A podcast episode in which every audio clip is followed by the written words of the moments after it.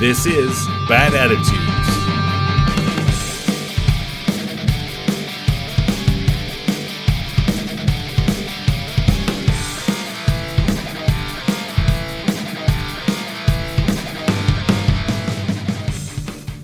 Hello, friends and strangers. Welcome to another episode of Bad Attitudes, an uninspiring podcast about disability. I'm your host, Laura. Today's episode is sponsored by Jayla Prendez. Thank you, Jayla.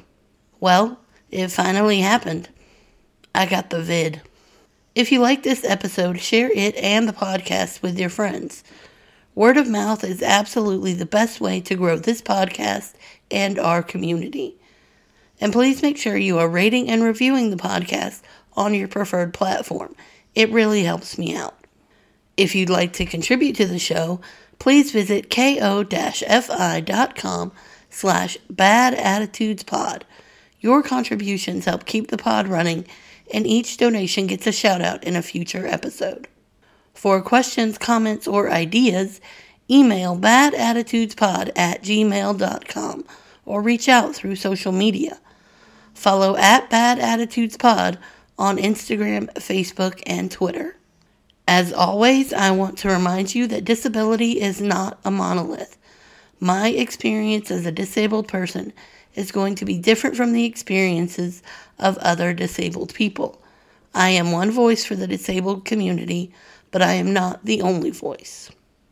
This isn't going to be an especially long or exciting episode because my experience with COVID wasn't particularly exciting, for which I am exceedingly grateful.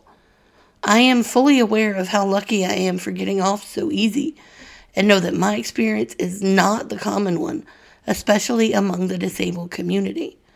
So please understand that although I am sharing my experience with COVID and I am disabled, my particular experience is not representative of all COVID experiences among disabled people and should not be considered as evidence that COVID isn't serious. COVID is very serious. In my circle, I wasn't the only one who contracted COVID. It actually affected my entire immediate family, including my parents and sister. My sister tested positive first, and my mom a day or so later. Both my mom and sister are teachers and work in public elementary schools, so it's likely that they each contracted COVID separately from their schools. By the second week of school, when my mom and sister tested positive, my sister's school already had five other teachers out with COVID and multiple students as well. There's also plenty of evidence that parents were sending their sick kids to school with a bunch of medication in their system to hide the fact that they had fevers. Even before COVID, students with temperatures above a certain point were not allowed to be at school.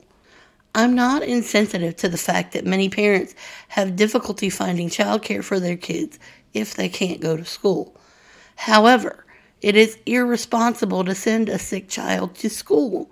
Again, even before COVID, every time a particular season rolled around, cold season, flu season, what have you, there were multiple admonitions from school systems and news stations not to send sick children to school. Keep them home. If kids are sick, they can't function in school. Their bodies aren't functioning optimally, and their brains certainly aren't. When I was a kid and was sick, the most brain power I could muster was to watch The Price is Right from the couch with Bob Barker because I'm old. But I digress. After my mom tested positive, she and my sister isolated at my sister's apartment for most of that week. I think my sister had it the worst of all of us. It seemed to knock her back the hardest, and she lost 15 pounds in just over a week. Both my mom and sister were given antibody infusions, but it didn't really seem to make a big difference in how quickly they recovered. All four of us had about the same recovery time. When my mom came home, she isolated in my sister's old bedroom. But the day after she came home, my dad tested positive. So he isolated in their bedroom. My mom was in my sister's bedroom, and I basically had the run of the rest of the house. We were all super careful between isolating and masking, so I really thought I was going to avoid getting sick. I wasn't experiencing any symptoms other than a bit of congestion, which I chalked up to changing weather patterns and allergies. I felt perfectly fine, but I took another COVID test to make sure I was still negative. I wasn't. Here's a brief timeline. My sister tested positive on a Tuesday.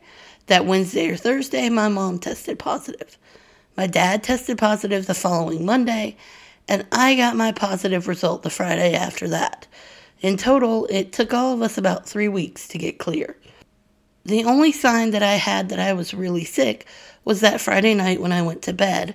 I was really cold, which is very unusual for me, especially when sleeping. I tend to sleep hot. That Saturday morning, I woke up and took my temperature and found that I had a fever of 101.4. But by that afternoon, it had broken and I felt fine otherwise. Truthfully, if it weren't for the positive test and that brief fever, I wouldn't have ever known I was sick. At worst, I would have suspected a sinus infection because that's what most of my symptoms mimicked congestion, pain and pressure around my sinuses, and a slight cough. But the test said I had COVID, so I spent the majority of my time in my bedroom. I wore a mask if I left the room. I had to rely on other people to fix me food and drink. Not being allowed to touch anything really cuts down on snacking. The worst part for me was the fact that since dogs are susceptible to COVID, my dogs couldn't hang out with me. That was rough, no pun intended. It was also difficult for my dog, Murphy. Murphy loves hanging out on my bed looking out my window. It's one of his favorite places to be in our house. But he couldn't do that for nearly a week. He was so happy when he was able to look out my window again. The first couple of days, he would give me kisses whenever he jumped on my bed.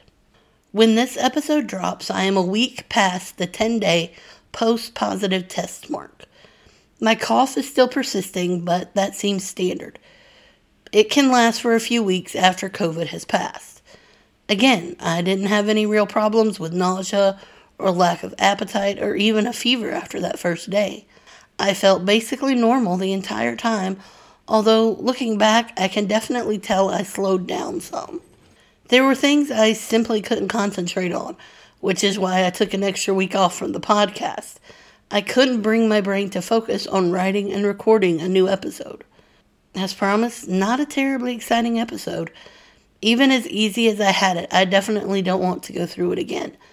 As an introvert, isolating sounds great, but only if you have a choice in the matter.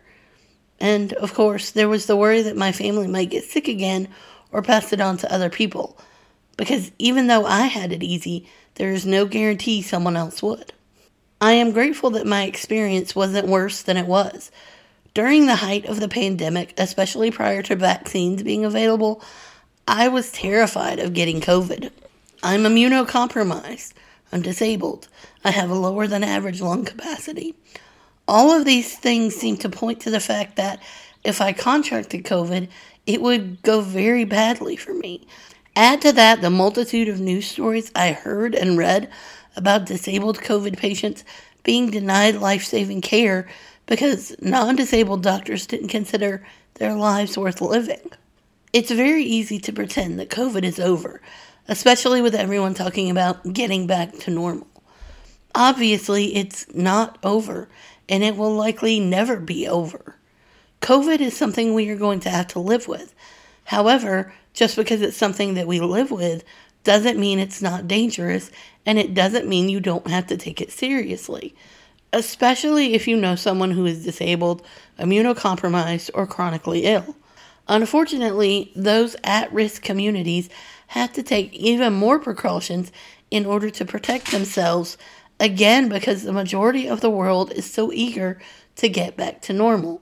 Remember that getting back to normal largely ignores the needs of these communities, forcing them to isolate away from their friends and families in order to stay safe. Have you had COVID? What was your experience like? If you haven't had it yet, I sincerely wish you keep up your winning streak. Thanks for listening, and I'll talk to you in the next one.